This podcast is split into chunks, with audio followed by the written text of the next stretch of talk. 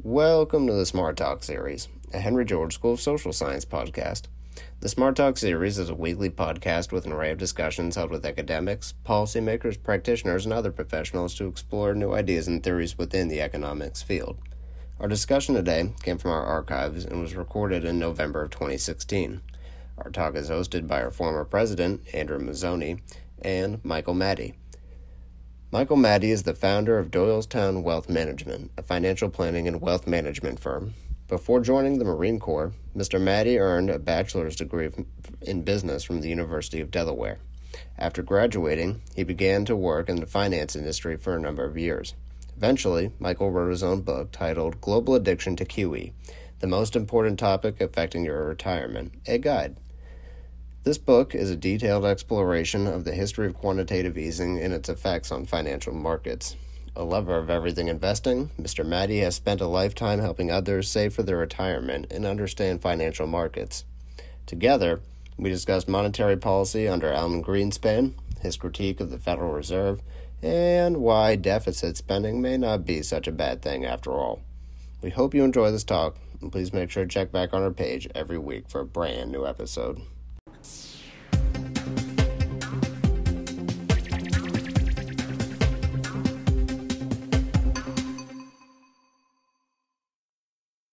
Well, Michael, we're going to introduce you in another setting where we film that separately. But for everyone, uh, Michael Mattie, who's an investment advisor, and uh, why we chose Michael to interview is uh, we have one person in common in all of this is uh, Richard Duncan. For those people who are not familiar with Richard Duncan, Richard Duncan is kind of a a favorite of a number of us people, Michael and myself who's done extensive work on financial markets modeling and has a wonderful service keeping everybody up to date. So I think we it's fair to say we both have, have uh, drunk the, Michael, uh, the Richard Duncan Kool-Aid for, for background information. Well, Michael's a, an investment advisor who came of age, I guess, at the tail end of what we would call traditional investing. You know, price earnings ratios, uh, earnings of a company, uh, capital expenditures of a company, the things that I, I was trained in also. And the world's kind of changed, and it's a huge change. And Michael has written a book about it. I think he, he's captured the zeitgeist of this change quite well. That's why we wanted to discuss this with him. What it ultimately means for investing, we're going to discuss here today, but we probably won't come up with a with a definite answer as to what the future brings us, but I think we'll sh- throw light on what's going on uh, uh, today. But Michael, why don't you discuss what caused you to transform your investment banking practice in, in really a dramatic way, a, a real mind shift that you had to go through? And I think everybody who's been in the market has to go through this. I don't know if everybody has gone through it, but why don't you discuss your your uh, vision and how you saw the change because you actually documented uh, the process, and very few people have done that today. So, go ahead. Uh, thank you, Andy. Um, yes, it was quite uh, transformational. Um, I started in the business. Uh, I was hired in 1991, which gosh, what a phenomenal time. I left the Marine Corps. I was a captain and pilot in the Marine Corps was hired by a firm in 1991. And for 10 years, it was just an incredible time to be an investor, to be uh, an investment advisor. And um, I was quite fortunate, enjoyed some wonderful relationships during the 90s. Yes, we had a, a bit of a, a, a speed bump, if you will, if you want to compare a speed bump in 2000, 2003 to what happened later in 2008 and 9. Got through that all right. But then 2008 and 9 arrived, and you know I'd be remiss to say that that was quite a um, uh, a, a, shock to many investment advisors that were kind of caught un, unaware, uh, and um, uh, some of us were uh, reactive uh, in many respects during the 0809 downturn. Um, and you do your best to try to uh, you know, uh, uh, consult with clients to, to steady their hand. And after you start coming out of the 08 09 uh, Great Recession, I wasn't satisfied with um, thinking, gosh, we're beyond that, like I was beyond the uh, 2000, 2001, 2002 downturn.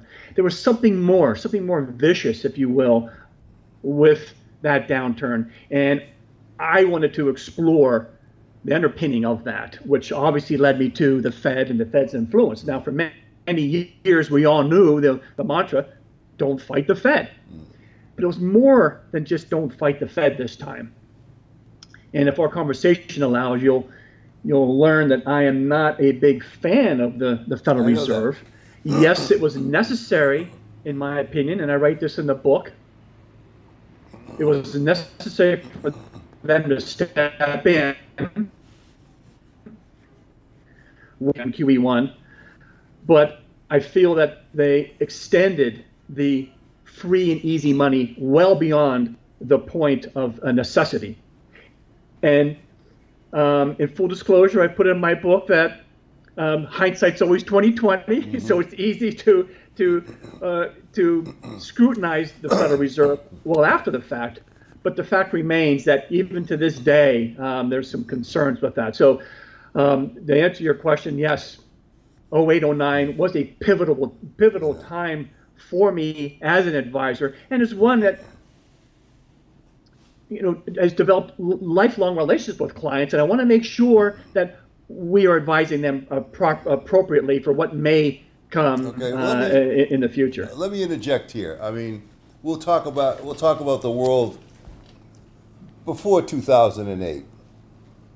Uh, in your opinion, uh, was, were the economic policies, the, the policy of the country, uh, such that it led to this inevitability? In other words, we had, you know, the speculation, the real estate speculation, the internet boom.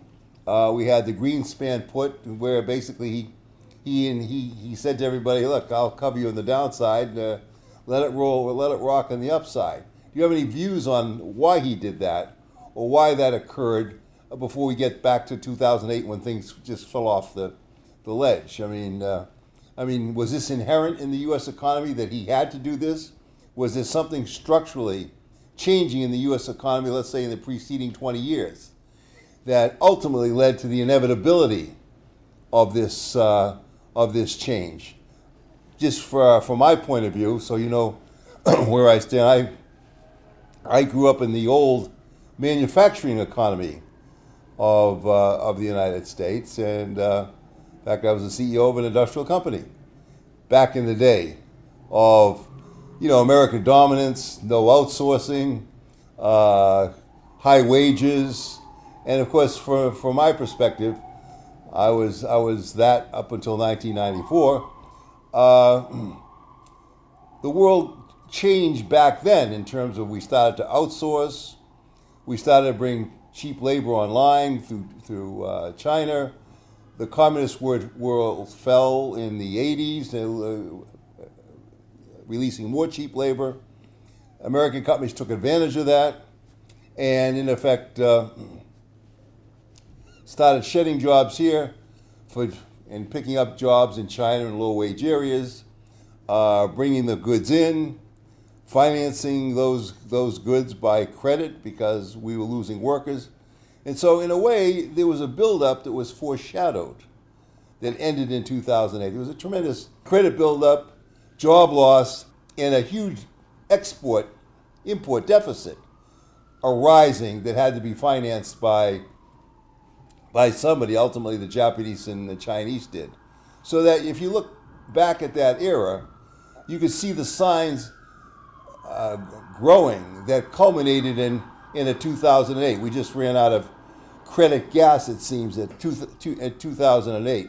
The question is, why did we engage in this and, and in effect create the conditions that caused the investment uh, community to have to really change their way of thinking? There, there was no foreshadowing in the investment community at all. It basically said the prices are up. We're, we're kind of technical traders. You know, we, we we'll look at the market. If the market is moving up, whoa, that's okay. We're not we're not examining really a long-term change in fundamentals. And as an investment advisor, you know, I wanted to get your sense of how you looked at the preceding period, if you did, and and how you confronted the 2008. If you want to elaborate on uh, that. Oh, absolutely. And and gosh, as you're as you're talking, Andy, there's uh, a, a, couple of themes coming through my my thoughts. Uh, one, the world is flat. We'll talk about that as mm. well.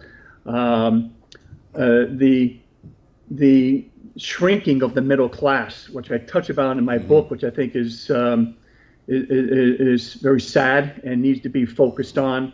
Um, but I'll go back to, as I mentioned, I was hired in 1991. Mm-hmm. I really got into practice in 1992, and the demographics. I think this this baby boomer um, uh, uh, uh demographics was um, very prevalent during that time, and it, it just seemed as though uh, we were coming off of um, very high inflation.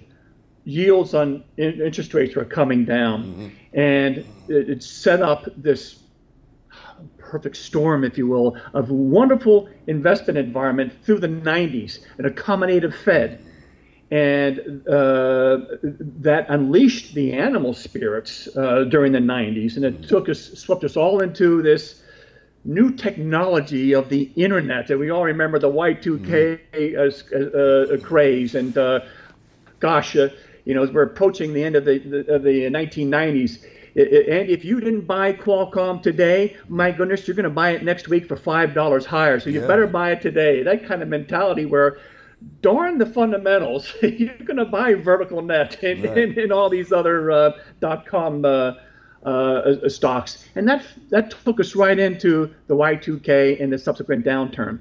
Um, and yes, we did come out, out of that largely due to Alan Greenspan, uh, the maestro, the one that had his finger on the pulse, who who could not be challenged.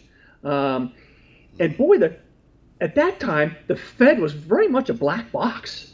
If you would have interviewed people 10, 15 years ago and asked them, well, well what what department of the government is is, is the the Fed in? Legislative, judicial, executive? They'd be scratching their heads trying to think, and the answer is no. They are they were private entity. They're a private cartel, you know, of bankers created by bankers over a century ago, and it's it's that it's the Fed put the money that was trickling in at that time into the economy from the Fed um, uh, that that led to um, the, uh, the, the recovery, if you will. And of course, uh, the, the uh, uh, we we enhance a lot of spending. An- another thing coming to mind is we're allowed to do this, and as Richard Duncan uh, aptly points out many times, back in '68 and '71, we went off the gold standard. Yeah.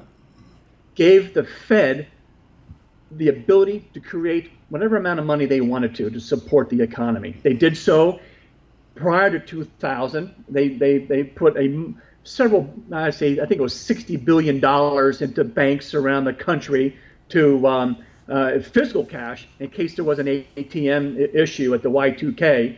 But then during the, the, the tragic disaster of 9/11 they lowered interest rates uh, three quarter basis points, and they um, stimulated at that time quite a bit both monetary and fiscal policy, and that kind of helped uh, jumpstart the economy as it took us into uh, 2008, 2009.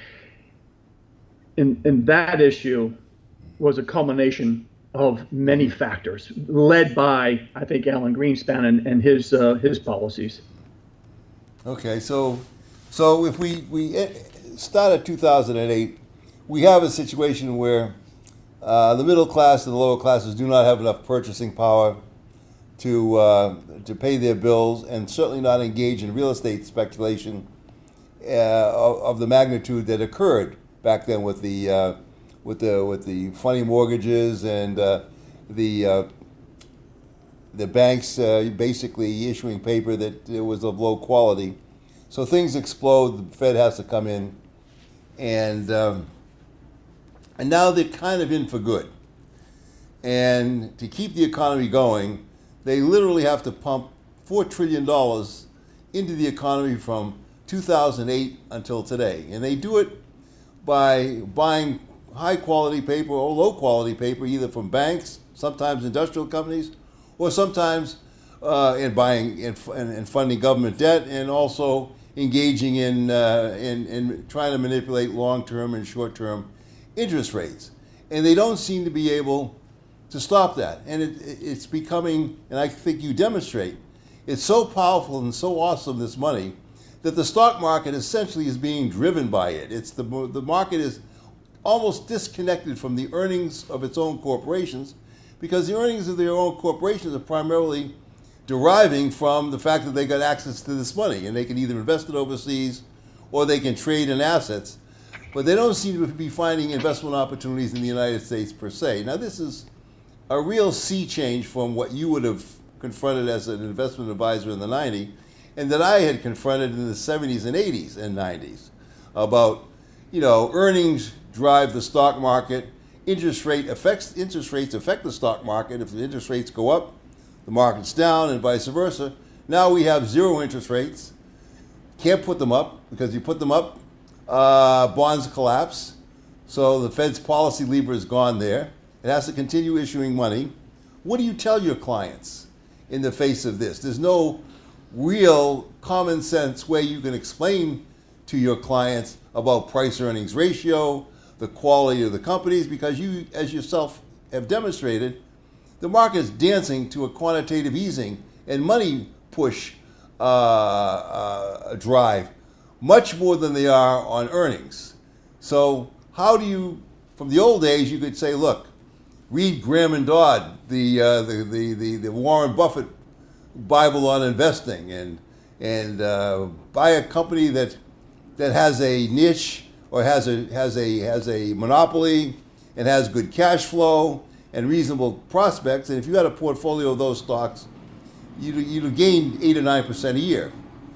Now, what do you tell your clients in the face of what you know, what you and I both know from Richard Duncan's work about this massive credit blow up all over the world.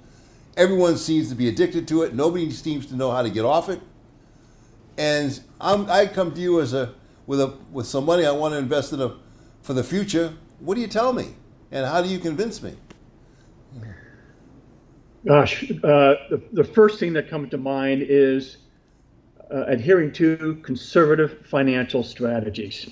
Um, there, there are clients that want to be engaged and try to understand the markets yeah. and that will be receptive to a discussion of how the Fed has influenced the markets.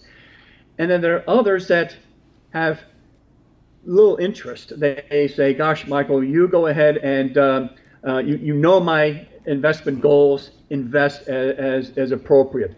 And those are tough.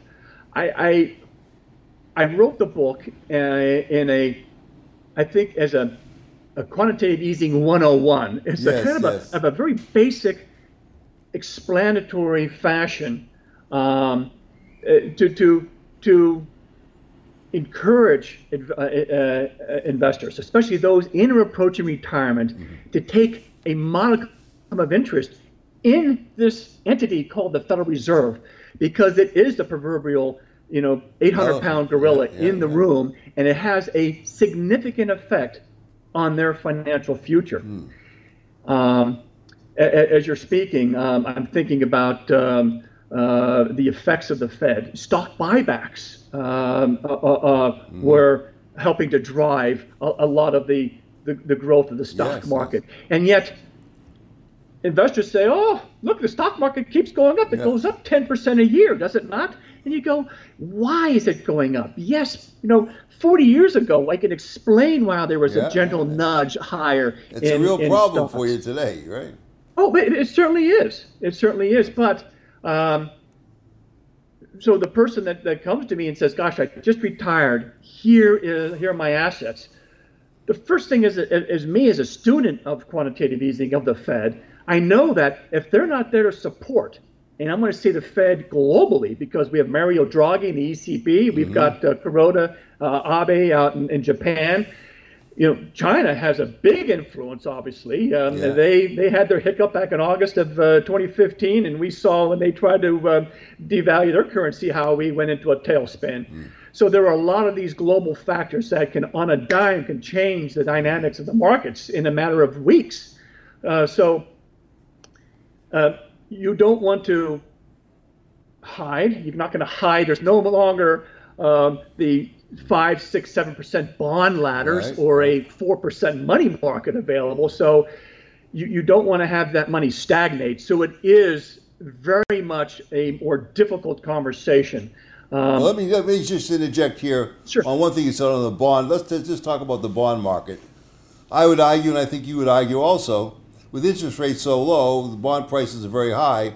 How could you ever instruct anyone to buy bonds today?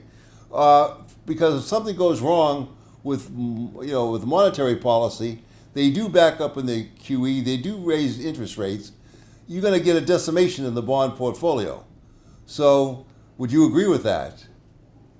Absolutely. However, I do invest in bond instruments, inclined portfolios, um, instruments, ETFs, maybe some mutual funds, but to buy in, individual bonds, to buy that bond ladder, I, I agree. I don't have the, the, the ability to have a nimble reaction Yeah, I'd say. Eh, Yes, and so I, I do invest in fixed income, uh, in a number of fixed income. There's some that uh, can be levered and uh, uh, build America bonds and different ETFs uh, and, and very cost-effective ways of doing that to get that that a yield, and you can get a three, four, five percent dividend yield from some of these investments.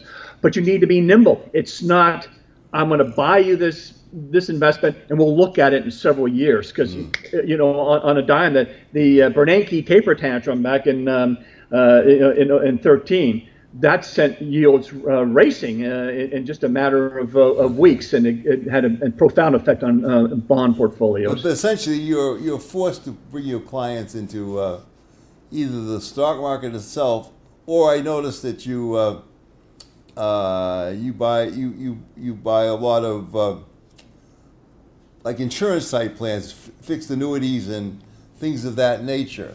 And maybe you want to elaborate on the annuity end of uh, your uh, portfolio recommendations as and, and as to why you've gone to that uh, that end of the market.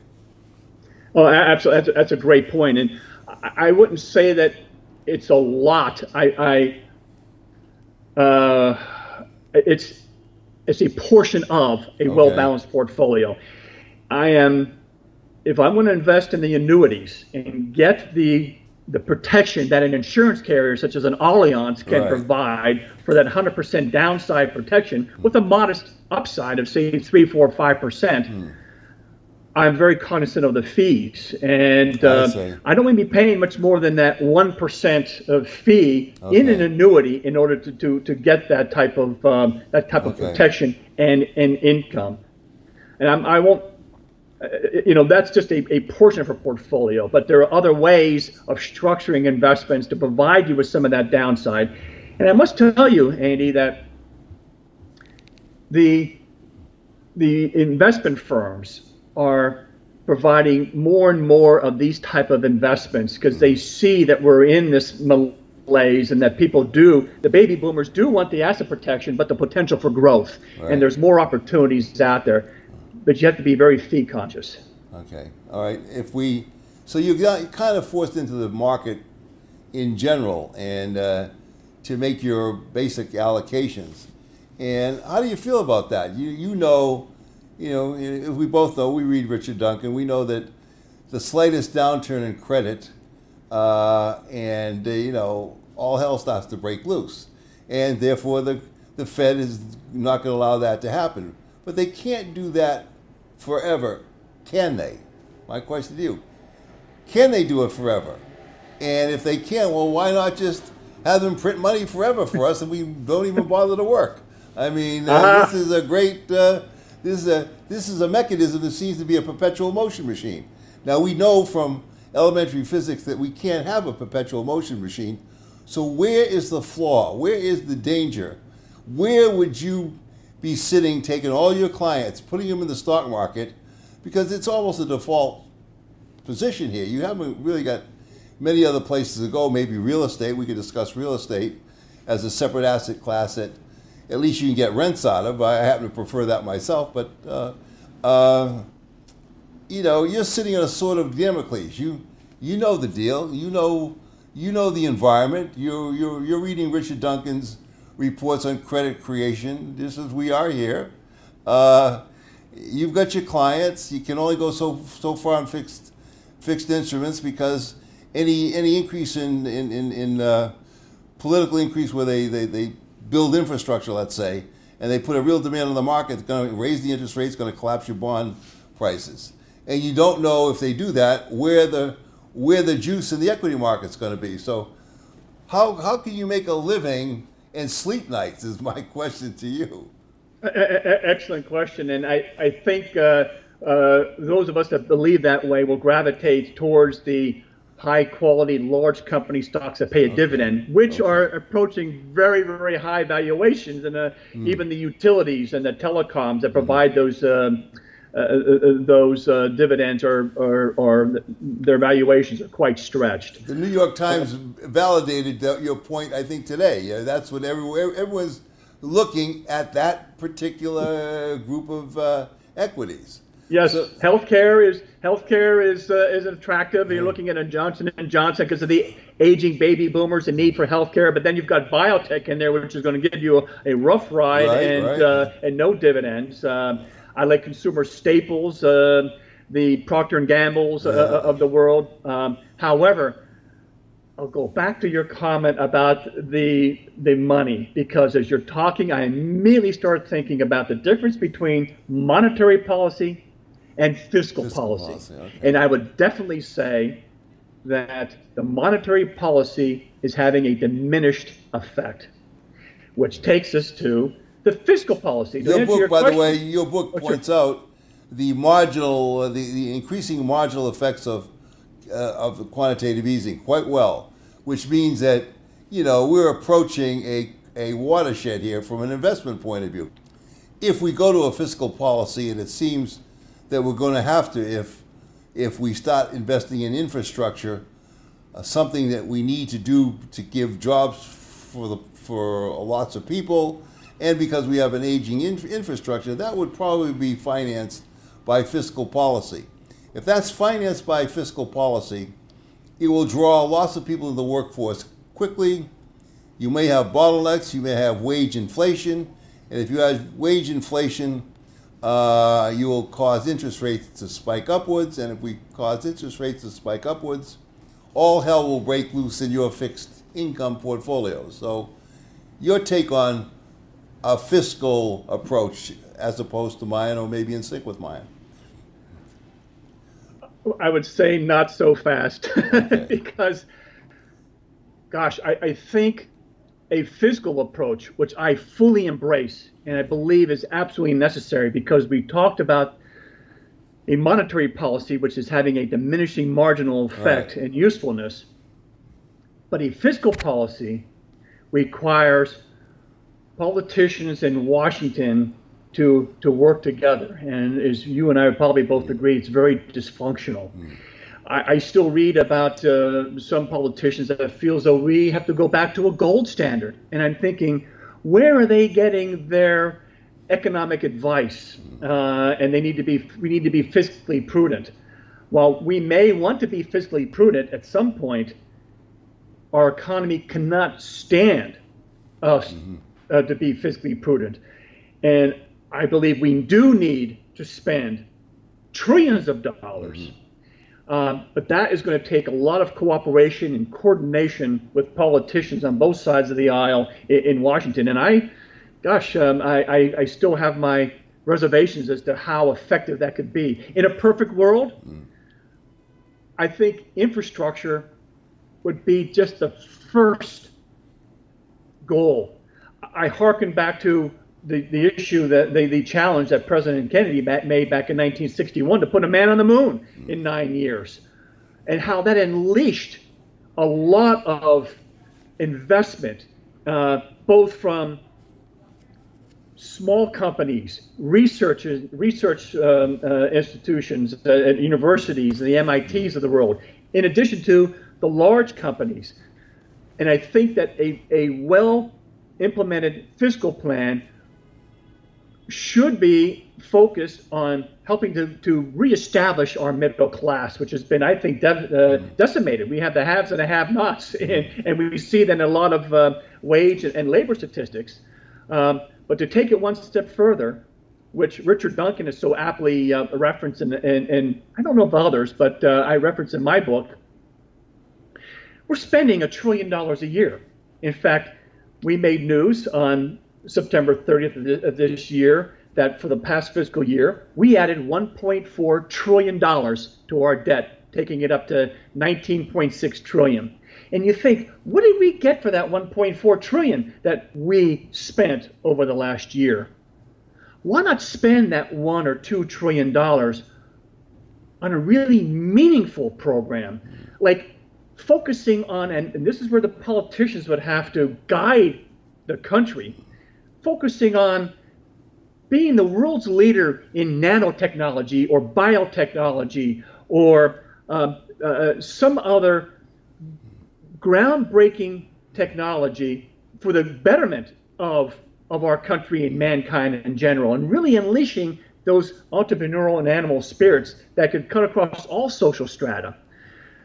That's a Herculean task because now, uh, as you well know, there's going to be some special interest that's going to want to voice their considerable displeasure. If it's battery technology, mm. it's going to be maybe some type of um, oil or, uh, or, right, or right, energy right. firm, things of that nature. So there are the easy way out is infrastructure, which is desperately needed. Right. Boy, wouldn't it be groundbreaking if we had the political foresight to put out that Kennedy-like challenge and spend one or two trillion dollars in a very meaningful way. Well, I would say that uh, regardless of uh, what's going on in Washington, uh, after November 4th, there's going to be some kind of consensus that occurs. I mean, it's, uh, it's likely that Hillary Clinton will get elected. Uh, Hillary Clinton will be besieged by the left, the Bernie, uh, the Bernie faction of that party, and and she'll be driven to fulfill a promise of infrastructure building, and she can start doing that on a fairly significant scale without making it a major theme like solar or whatever. But if that happens, uh, fellows like yourself are going to be immediately impacted with the interest rate implications of that jolt, even if it's not a huge jolt.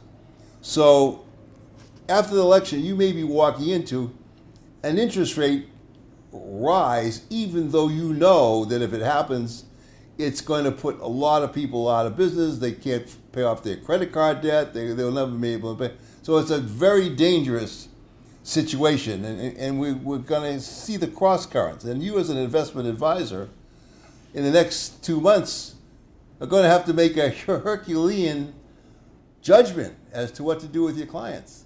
What will you do? A Herculean judgment, uh, also paying very careful attention to that expected rise in interest rates. There's been many famous prognosticator over the last several years yeah, yeah.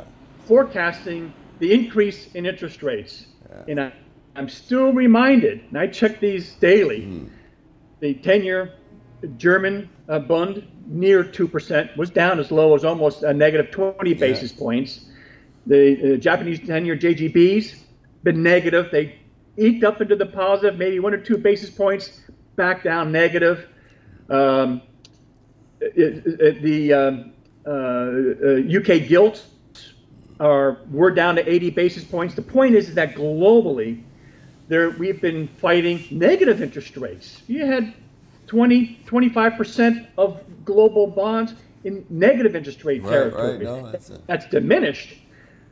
But that still tells me that perhaps there's going to be resistance if the, 10, the U.S. 10 year, which is right around, I think, 1.74 at this particular time, moving up to 1.8, 1.9, crossing that 2% barrier, because we'll be looking at other uh, uh global rates, and will that help? Uh, will that make these U.S. Treasuries look that much more attractive, mm. and and attract a lot of uh, attention? So I'm not so sure, uh, Andy, that we're going to see this significant move potential, and your and your your thought process is spot on. Well, I'm going to I'm going to argue that I'm going to take that wait I'm gonna, and see. I'm going to argue that the electorates all over the world, Europe and the U.S. particularly, are, are howling for relief on middle and lower class incomes. And the only way that can be done is by an infrastructure spend, uh, you know, spending all across Europe and the United States. Because it's the only way they're going to be able to change that. If not, you're going to get continual movements to the right, as you see in Europe, as you see in the United States. The, the Trump phenomenon is essentially a move to the right on frustration. So let's assume at some point in time they can't continue to leave the status quo low interest rates, even though if they raise them, all hell will break all hell will break loose on that sense. But they're going to have to move on the infrastructure for job relief in that sense. And you have to watch very closely which way that goes because if it does move to a concerted infrastructure movement around the world to relieve the job pressures, then you will be faced with probably a movement on interest rates no matter what they do in the QEs. And, uh, and therefore, your clients' portfolios as a group are in, uh, in harm's way. How do you handle that?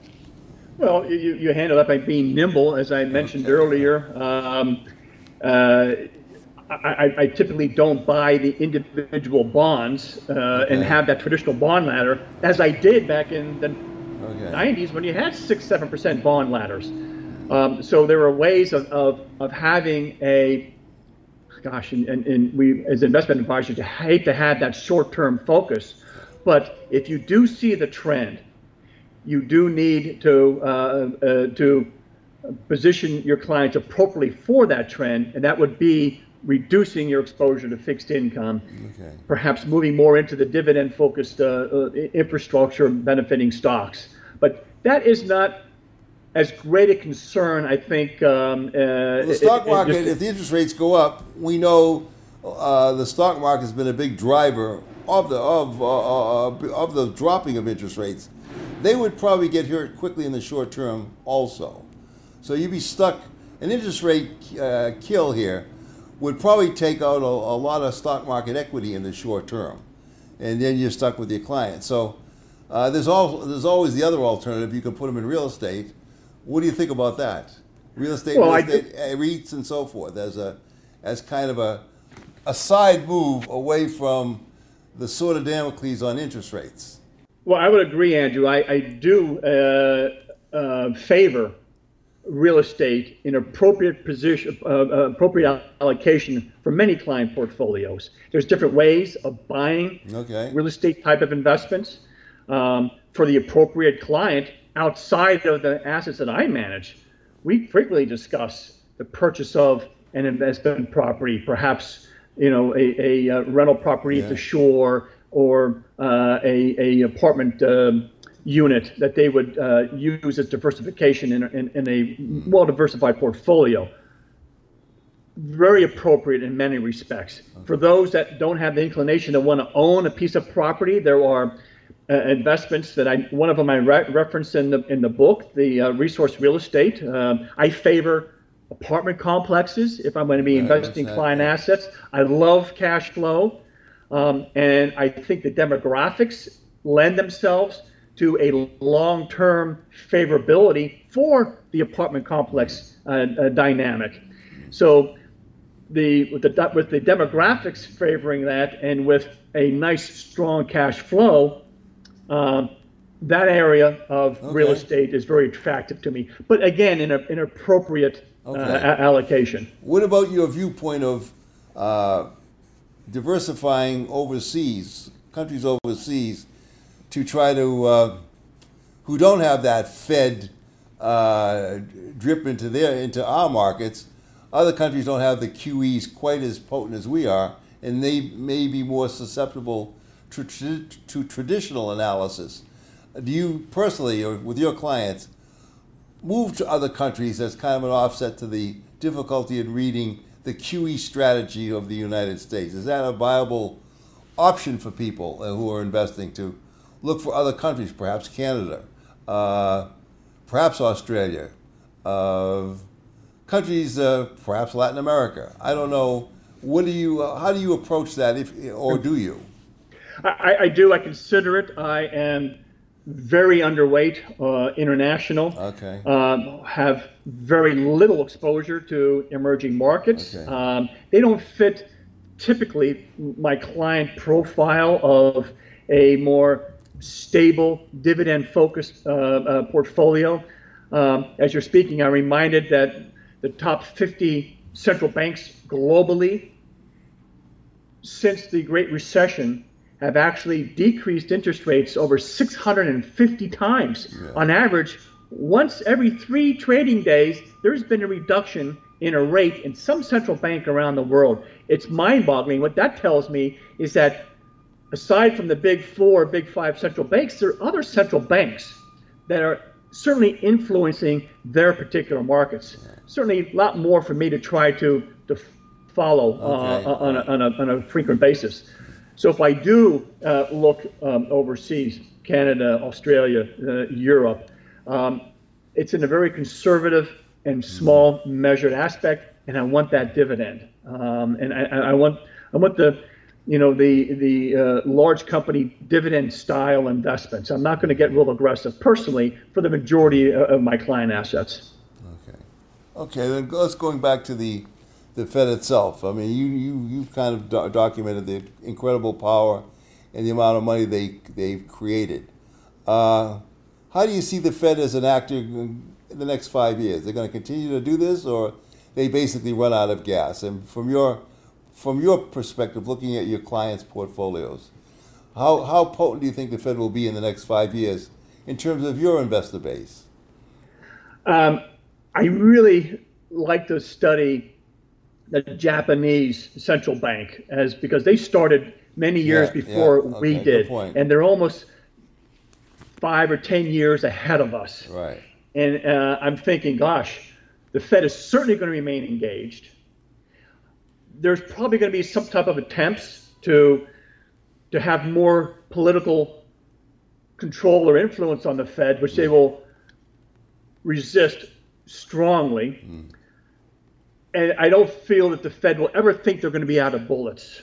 And we saw just last week where uh, Chairwoman Ye- Yellen uh, did not discount the ability of the Federal Reserve System in the United States to buy equities with Fed dollars.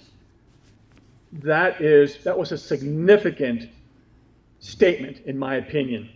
Uh, harking back, and I mentioned this briefly in my book about the plunge protection team, which was established, as best Right, I know, after um, the '87 crash or downturn, uh, where Reagan said, "Gosh, we need to have something to prevent that or help prevent that in the future." And two years later, the PPT, the plunge protection team, was enacted. A uh, hard to get verification. And here, um, uh, uh, Chair Yellen, uh, just a week or two ago, says yes, we would entertain, we would not discount the ability of the Fed to buy stocks. Which, gosh, if that happens, unfortunately, you want to you want to allocate very well to risk assets and to stocks. If the if the if you do have the Fed behind you, you know, buying stocks. So they have a lot of opportunities um, to, to get creative with their their their theoretical printing press. Okay. Now, with the one of the benefits of quantitative easing around the world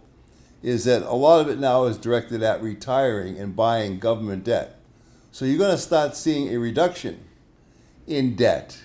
And at low interest rates, it's a perfect storm for fiscal policy to step up.